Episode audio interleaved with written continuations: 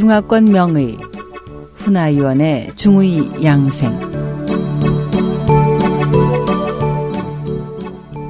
안녕하세요. 중의사 훈아위원의 한방 양생 시간입니다. 오늘은 한약으로 치통 치료하기 첫 번째 시간입니다. 한약에 대해서 좀 아시는 분들은 독활이나 승마, 진려자, 소나무 마디인 송절, 죽어서 하얗게 변한 누에인 백강잠, 해동피와 같은 약재를 언급하면 전부 풍약이라고 말할 것입니다. 맞습니다. 또 풍약 중에서 진려자나 호동루, 청염 같은 약재는 신으로 들어가서 근육과 뼈를 단단하게 해주는 약이라고 하며 해동피나 노봉방 같은 약재는 벌레를 죽이는 약이라고 할 것입니다. 모두 옳은 말씀입니다. 그러나 여기서 몇 가지 약재를 함께 사용하면 치통을 치료할 수 있습니다. 한의학에서는 치통을 풍통, 신어, 충통 혹은 풍혈통이라고 생각했는데요. 그렇다면 풍이나 신, 충을 치료하는 약은 모두 치아 질환에 사용할 수 있다는 뜻이겠지요.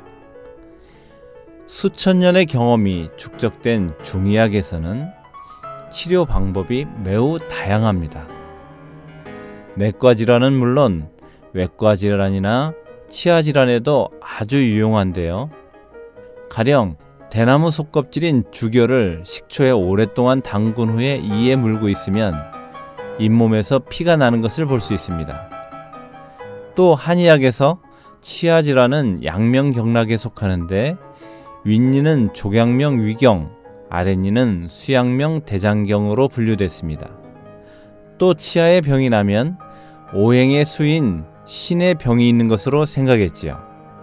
신은 뼈를 주관하는데 치아도 뼈의 일종이어서 골격의 병은 치아로 미리 알 수 있습니다. 골격과 신의 기능이 겉으로 표현되는 기관이 바로 기와 치아입니다. 그래서 치아에 문제가 생기면 중의학에서는 그 사람의 골격에 문제가 있으면 신어하다고 판단할 수 있지요. 신어에는 보신해야 합니다. 그러면 치아 질환 치료에 사용하는 약재인 진려자에 대해서 알아보겠습니다. 진려자는 백진려, 자진려 등 여러 종류가 있는데요. 이 중에 뾰족뾰족하게 가시가 있는 것을 자진려라 하며 풍을 치료합니다. 또 사원 진려는 보신작용을 하는데 모습이 콩팥과 같게 생겼습니다. 서죽 당방에는 외력에 의해 부딪힌 치아가 흔들리면 진려 뿌리를 재로 만들어서 치아에 바르면 낫는다는 기록이 있습니다.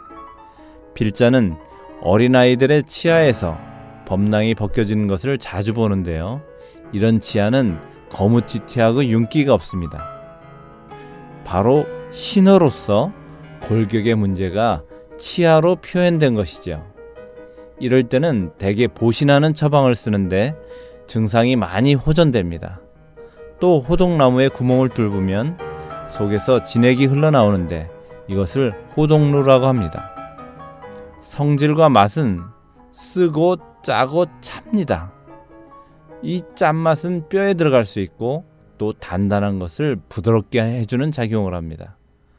찬 성질은 열을 제거할 수도 있어서 호동루는 인후의 열통에 사용합니다. 청염도 치통을 치료할 수 있습니다. 옛날에 치아가 아프거나 목구멍이 아플 때면 어른들이 소금으로 양치질 하도록 했지요. 이 소금을 치아에 바르면 이를 단단하게 할 뿐만 아니라 잇몸 출혈에도 좋습니다. SOH 청취자 여러분 안녕히 계십시오. 다음 이 시간에 다시 찾아뵙겠습니다.